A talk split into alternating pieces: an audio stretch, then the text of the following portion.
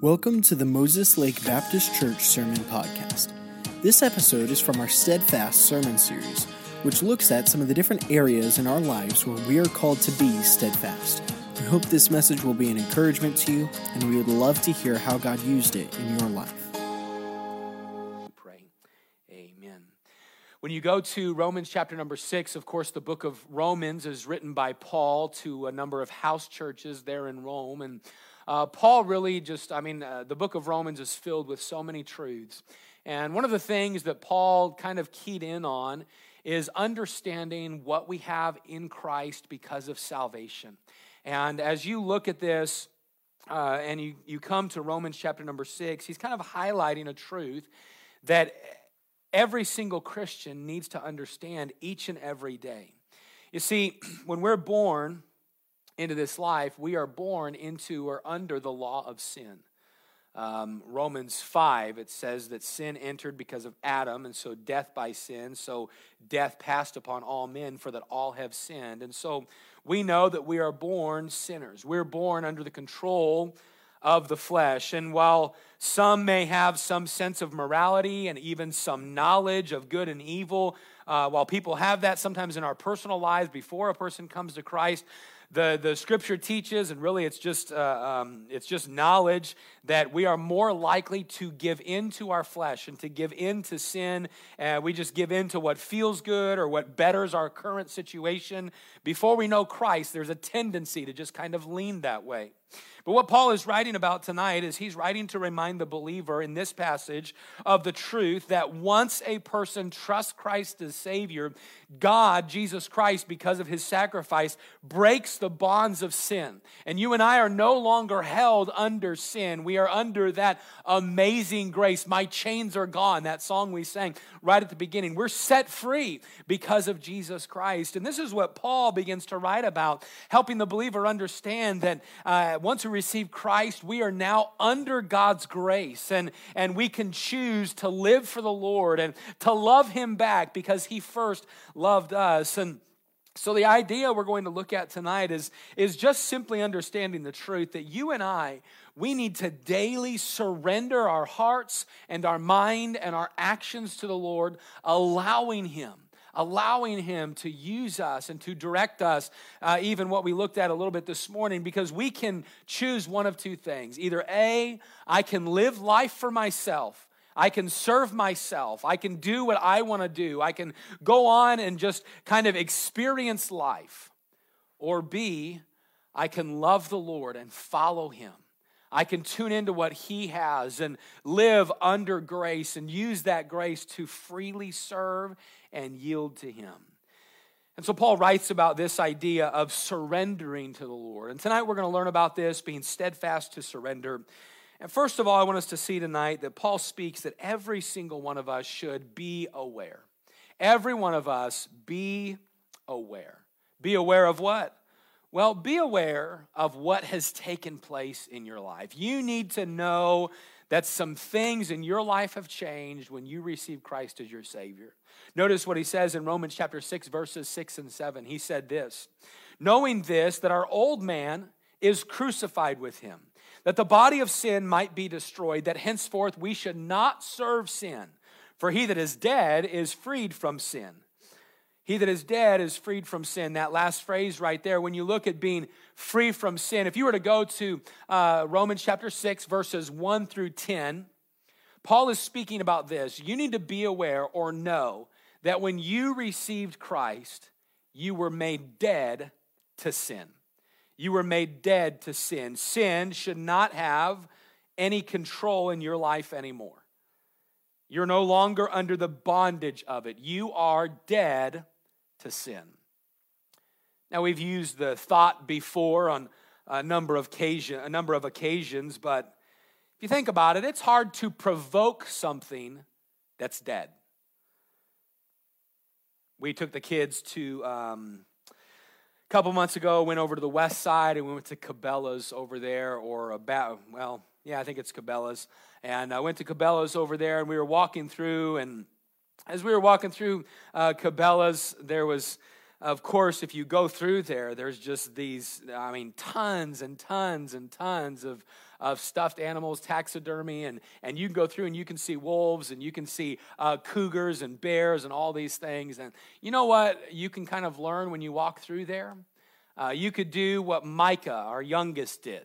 When Micah walked up to one of the wolves and, and kind of looked at it and kind of poked at its eye. I don't think you're supposed to touch him, but Micah was pretty close to it. and you just go in and kind of poking at that wolf and uh, maybe it's a, maybe it's a cougar. You could go and you could push the cougar. You could go and you could smack it in the head. You know what they're going to do? Nothing. Why? They're dead. They're dead. And the truth is that anything that's dead it can be punched commanded it could be hugged it could be kicked and you are never going to get a response out of it well, that's what God says the believer is supposed to be to the promptings of sin. That once we receive Christ, I am dead to the promptings of sin. Sin should not be able to get a response out of the child of God when I'm yielding to Him. One man said it this way. He said, There should be in our lives such an experience of the reality of our death with Christ that sin evokes no response from us at all that when we look at temptation or find temptation in our life, a believer who's yielded to the Lord is going to understand I am dead to that. That is not even appealing to me. That doesn't draw me in. You need to be aware, believers. What Paul is saying, you need to be aware that when you receive Christ, you were made dead to sin. You were made dead to sin. He gives a couple of illustrations about this. In verse 3 and 4, he uses the illustration of baptism. Now, he's not talking about baptism as a part of salvation. He's simply saying it pictures salvation. Look with me at Romans 3, 6, 3, and 4. They won't be on the screen, but you can see them in your home. Know ye not that so many of us, as we're baptized into Jesus, were baptized unto his death? Therefore, we are buried with him by baptism into death, that like as Christ was raised up from the dead by the glory of the Father, even so we should walk in the newness of life. Here's what Paul is saying Hey, just like baptism is a picture, right? If this is the water and this is the person going into the water, it pictures the cross. When I go under, it pictures the burial. When I come up, it pictures new life. Paul is saying, Hey, just like it's a picture, the baptism is a picture, even so, spiritually, when you receive Christ, you are given brand new life. The old life is crucified with Christ. He gives another illustration in verse uh, number six where he says, knowing this, that our old man, or verse number five, excuse me, he says, if we have been planted together in the likeness of his death, we shall be also in the likeness of his resurrection. What Paul is looking at here is the idea of a seed being planted a seed being planted. And when a seed is planted, what's it going to do? It's going to bring forth new life. And so Paul is saying if we died with him, we should also live in the new life with him. You are dead to sin. Someone who is in Christ, who has received Christ as their Savior, they have received the sacrifice of Christ for their sin. And because of this, you and I, we are given new life. We're dead to that old sin. He continues in verse excuse me, verse number six, knowing this, that our old man is crucified with him, that the body of sin might be destroyed, that henceforth we should not serve sin. For he that is dead is freed from sin. Paul looks, he's basically saying, hey, you are no longer a slave to sin. That's just what we're looking at, isn't it? Then we need to be aware of this truth. Well, what truth? Before salvation, before salvation, before I know Christ, I have a tendency to sin. But after I know Christ, I'm made free from that tendency. I'm made free from that bondage of sin. Sin is that nature that we are born with. But we need to be aware that when you got saved, you're given a new nature. That sin nature is dead and gone because when Jesus died on the cross, he not only paid the price of sin, but he paid the penalty for sin and he broke the power of sin in our life. And this is the first 10 verses that Paul is looking at. I am not bound to sin anymore. I am not uh, I don't I don't have to sin. I don't have to give into it. It no longer controls me. Now, of course, we're still living in this flesh. We still have the presence of sin and one day we'll be saved from that. We'll talk more about it in just a moment. But Here's what Paul wrote to the church at Corinth in 2 Corinthians 5:17 about this. He said, "Therefore, if any man be in Christ, he is what a new creature. And you're new, you're a new creation. Old things are passed away. Behold, all things are made new, are become new. Man, you and I, we need to know, we need to be aware of this that we need to know before we were saved, we were bound to sin. But after we're saved, man, we're set free. Not in bondage of sin anymore. Be aware. Notice also, Paul says you need to take it into account. Not only do you need to be aware of it, but you need to take it into account. What does this take it into account mean? Paul simply is saying this. He's encouraging the reader with this You're dead to sin, now believe it. You're dead to sin, now believe it. Why would Paul write this? I think Paul knew maybe our tendency. He probably had the same one. The tendency I'm talking about is we tend to excuse sin, right? We tend to just, well, that's just who I am. Well, you know, we're, we're all sinners well we're i still deal with the flesh and we and we kind of excuse it away here's what paul is saying hey no listen you don't live with two natures, the nature of sin and the nature of the spirit. No, once you got saved, you are dead to sin, and you need to understand that. You need to believe that. Notice the wording Paul uses in Romans 6:11. He says, "Likewise, reckon ye also yourselves to be dead indeed unto sin, but alive unto God through Jesus Christ our Lord." I love the phrasing there. Likewise, reckon. The word reckon, it means to take into account or to consider or to determine, to purpose or to decide. So Paul is saying, hey, you need to take into account, you need to consider, you need to determine, you need to purpose in your, hey, you need to be decided in your heart that you are indeed dead to sin. Sin no longer has a control on you. That means that when you wake up tomorrow, you and I do not have to give in to sin through the day. Yes, we live in the flesh, but we are not controlled by the flesh flesh. And that's what Paul is writing about. You need to reckon it to be so. God said it, and you and I, we can believe it. We can believe that we are dead to sin. Man, what a great thought. I wish we were here. We could amen that thought together the, uh, the understanding that we're dead to sin and we're alive unto God. Now, let me give you a reason as to why we can really rely on this truth and why you and I can truly believe that we as Christians are dead to sin. There's a phrase that Paul uses in chapter number five, and it's the phrase much more. Look with me, just turn back a page to Romans chapter 5, and um, let's go down to verse number. Uh, uh, verse number 8 and 9 it says this but god commendeth his love toward us and that while we were sinners christ died for us much more then being now justified by his blood, we shall be saved from wrath through him. He says here later in verse number uh, 20 of chapter 5 Moreover, the law entered, but the offense uh, that the offense might abound. But where sin abounded, grace did much more abound. Let me give you the thought.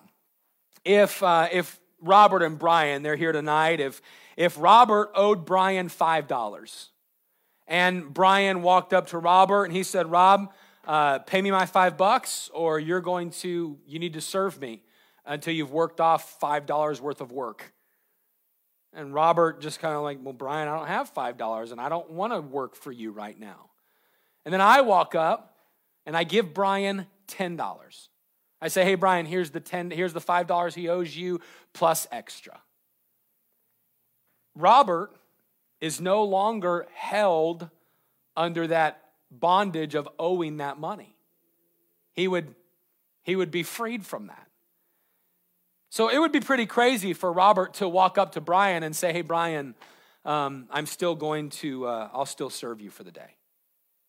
I, I know I owed you at some point, so I, I, I, I'll go ahead and do the work you want me to do. Well, why would that be silly? Because Robert would be failing to reckon it to be so that he's freed from that owing, he's freed from that servitude. Robert would be failing to reckon, failing to take into account the fact that adequate provision has been made and really more than what he has paid, what he owed has been paid. That's what chapter 5 of Romans is saying, under, helping the believer understand that sin was great. But when Jesus died on the cross, he provided grace that was a much more grace. It was more than ever needed and the, the uh, uh, uh, forgiveness and the sacrifice of Jesus on the cross for you and for me, it was so much more than what sin held over us. And what Paul is writing to is he's writing and helping them understand hey, uh, when Jesus died on the cross for you, there was more than adequate provision made for your sin payment. And actually, if you went and read uh, uh, chapter 5, you would find that he says that over and over and over again that at the cross, Jesus dealt fully and forever with every aspect of the question of sin, of the mentality of sin. And so he's writing, Will you reckon this to be so? Will you believe it? You know, I think that a change in thinking would do a lot of Christians well. Some believers we would do well to reckon ourselves dead to sin, to take into account every morning I don't have to give in to sin today. I can say no. And while we do still live in the presence of sin, we could believe God, believe that He said, I have power over sin. When you think about this, I think of the book of Jude where the instruction is given, where it's talking about, it's praising the Lord. And it says, unto him that is able to keep us from falling. And you know what? The Lord is able to keep us from sin. But what do we have to do? Well, that's our third thought. The first, be aware. Hey, know that you're dead to sin. The, tech, the second is take it into account, reckon it to be so. But then the third, Paul says, is you need to take new action. You need to take new action.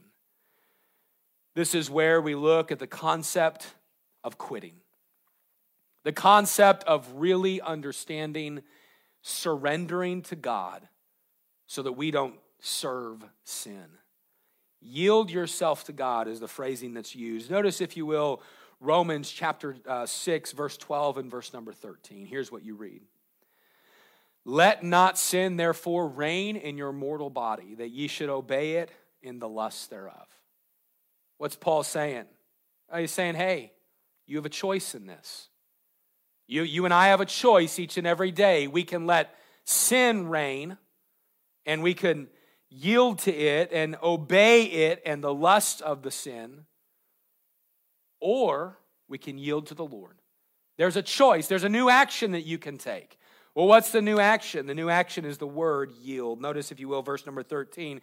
He says, Neither yield ye your members as instruments of unrighteousness unto sin. Hey, don't yield or be surrendered to sin and the flesh, but yield yourselves unto God as those that are alive from the dead and your members as instruments of righteousness unto God. Man, yield yourselves unto God as those that are alive from the dead. Hey, uh, something that is dead cannot be provoked, it can't have any emotion, but something that is alive can. And here's what Paul is getting at you are dead. Sin should not provoke you, sin should not uh, evoke any emotion in you, but you're alive unto God. That means that everything about God stirs you, everything about God excites you, everything about God gets me excited and causes me to want to be closer to Him. I'm thinking tonight about this specific truth that one of the greatest reasons that you and I can yield to the Lord is because we understand His love for us. I'll tell you right now that as a husband with my wife Hannah, it is it's easy for me to love her back. Why? Because I know beyond a shadow of a doubt, I know that she loves me. And in so much of a greater way, it should be easy for us to yield ourselves and to give ourselves to the Lord, uh, to be surrendered to Him. Why? Not because He's holding some law over us or holding the Bible over our head and saying, you better do this or I'm going to thump you. No, I can yield to Him simply because He loves me, because He knows knows what's best for me because He desires for me uh, uh, to have that walk with Him and to be strengthened by Him and experience Him each and every day. And so that's a great reason that you and I can yield to Him. And so we need to yield ourselves as servants to Christ. If you were to go and read the next few verses, you would find that the word yield is used five different times. And Paul is challenging these believers and challenging us hey, Don't yield to sin. Instead, you need to surrender or yield to the Lord. But let me tell you this real quick tonight that yielding is an act of the will. It's an act of the will based upon the knowledge that we have. Yielding is an act of the will based upon the knowledge that we have. The word yield, it means to place at one's disposal, to present, to offer as a sacrifice, to surrender. If I'm going to yield to the Lord, it is a conscious decision that I have to make each and every day.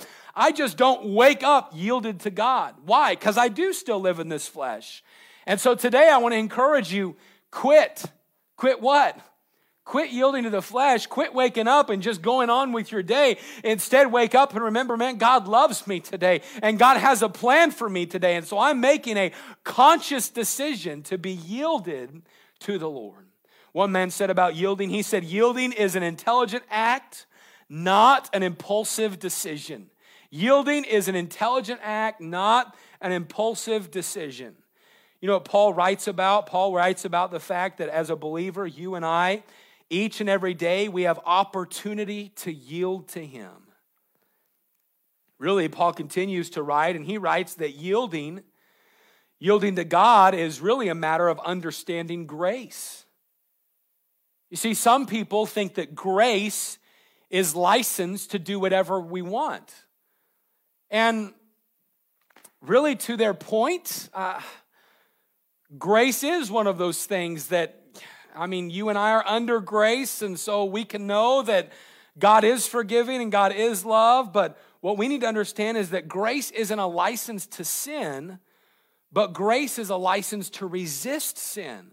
Grace is understanding that, uh, man, because I'm under grace and given choice, I can turn to Him. And the fact that we're saved by grace and under grace, it doesn't give us an excuse to sin, but it gives us a reason to yield. And so I want to encourage you tonight toss up the white flag of surrender in your life. God, I surrender. I'm not going to continue to yield to my flesh. Instead, I'm going to yield to you. Quit, quit following your flesh and living uh, for you and, and uh, living for uh, the moment and living for what feels good and what uh, is best for you in the moment. Stop living like that dead man that you are. Instead, begin living life unto God and unto Christ and embrace that new life of yielding to Christ. You see, since you and I are under grace, we can be a servant to Christ. And so quit. Quit living or easily giving in to sin and what your flesh would want. I would ask you tonight the question of who are you yielding to? Who are you surrendering to you? Who are you surrendering to? Do you wake up in the morning and just kind of go on with the day? Or do you wake up in the morning and remember, man, I belong to the Lord? Man, God loves me. Man, God has saved me. God has forgiven me. And because of that, I'm free to live for Him today. I'm free to love Him back today and to show him that love by being surrendered to him and following his direction and his plan in my life. You see, so many believers today are, are, are so prone and yielded to giving in to sin and maybe excusing sin. Well, we all just live in the flesh. Paul is saying, hey, surrender. Hey, stop doing that. Instead, know that you are dead to sin and reckon it to be so, and then take a new action. The new action is instead of yielding to sin, I'm going to yield to the Lord as a member of righteousness. I hope tonight that we would be challenged in understanding that we are under the amazing grace of God and we don't have to sin anymore. I don't have to give in to that. And so I can be steadfast to surrender. You know, tonight, one thing I want us to understand is this thought that when we look at our current situation, and we look at the coronavirus and COVID 19 and everything taking place, I'm not going to get into all the conspiracy theories and all of that type of stuff out there. While uh, there's a lot of interesting things that people are putting and writing and, and news are, are showing, all that type of stuff. What I want to point out is this maybe, just maybe, God knew this was happening. Do you, do you think that's true? Do you think God knew that this was all going to take place? I do. I don't think there's a maybe about it at all. I think we know. But do we believe that God allowed it to happen for a reason? I think yes. I think God allowed it to happen for a reason. What could that reason be? I think there's probably a number of reasons, but I think one of them is this. I think all too often, we as believers tend to just drift back into the old life. We yield to the flesh a little too much. And maybe God has allowed this time to bring some, some things back into perspective and to help us maybe look at our lives and, and evaluate where we are and evaluate what's been important and evaluate what things uh, we, we tend to invest in or give uh, uh, preeminence in our life. And you think about it, I was talking with one of our folks this week. What has God done recently? I think God's stripped away just about everything that could be, be an idol. Sports aren't taking place right now, so can't put that first. There's no shopping, can't do that. Not a lot of restaurants and eating out, not doing that. Uh, there's TV shows and things, but that all just kind of gets old. I think right now, maybe God's trying to, uh, He's allowed some of this to direct our attention back to Him. To say, hey, why don't you surrender back to me? I think that would be the message to our country. I think that'd be the message to our leadership. I think that'd be the message to every single one of us. Hey, quit, surre- quit yielding yourselves as members of, of sin and instruments of unrighteousness, but instead recognize I love you and I want you to seek me. And I wonder what would happen tonight if every Christian in, in Moses Lake and in Washington State and in the United States, what if every Christian would just come to the place to say, God, I repent? God, I recognize that you love me. God, I recognize that you want what's best for me. And Lord, I'm sorry for turning and yielding to sin. And God, I'm going to have a new dentist tomorrow, a new dentist on Monday that I'm going to wake up tomorrow and I'm going to realize that you love me and you know what's best for me. And so, God, I surrender to you. I think it'd be healthy for every believer to be steadfast to surrender. We are not bound to sin anymore. We are not bound to obey the flesh anymore. Instead, we are free, free to love Him back and surrender to Him. And so tonight, I want to encourage you to be consistent, be steadfast in asking the Lord to help you surrender to Him. Let's be, let's be the start of revival in our country of believers turning back to the Lord.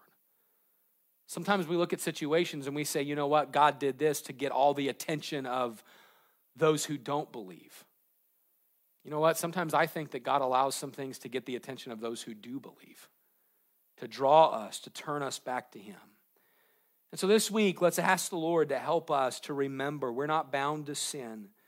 But instead, we're under His grace, and we can choose that to yield or be used by Him. Maybe you'll ask the Lord, God, help me. Help me to surrender to you my words and my actions, my thoughts my life, my decisions. Not because you're holding me and, and, and holding me bondage and I have to, but God, because you love me. Because you, as a loving parent, know what's best for me. And so, God, I surrender to you. Maybe ask the Lord to help you to be surrendered to such a point that other people begin to see a difference in you and I. But I will say this tonight that maybe you're watching and you aren't surrendered to God because you don't have a relationship with God. And you don't know for sure where you'd spend eternity. I'd ask you that question Do you know where you will spend eternity? Do you know for sure that Jesus Christ is in your life. Listen, if you're watching tonight and you don't know that, I want to tell you that God gave his life. Jesus gave his life on the cross. He died for your sin and my sin. He was buried, and three days later, he rose again to prove that he was God, to prove that he can forgive sins. And tonight, I would encourage you if you don't know Jesus Christ as your Savior, make the decision to put your faith and trust in Him. Make the decision to ask Him to be your Savior, to forgive you of your sin. That's understanding. That's where we bring we are brought from death to life. You see, we're born sinners headed to hell. But when Jesus died on the cross, he made a way for us to receive salvation, to receive that new life. And tonight, you could receive him as your Savior by simply asking Jesus to forgive you of your sin, to come into your life, and to save you. If you do know Christ as your Savior tonight, I want to ask you this Would you be steadfast to surrender? Would you quit? Quit giving in to the flesh, quit giving in to sin. Quit freely just allowing your life to go by and sinful decisions to continue. No, instead, tonight, let's make the decision I'm going to be steadfast to surrender. Thank you so much for listening to this message. If you would like further information about our church, please visit MosesLakeBaptistChurch.com.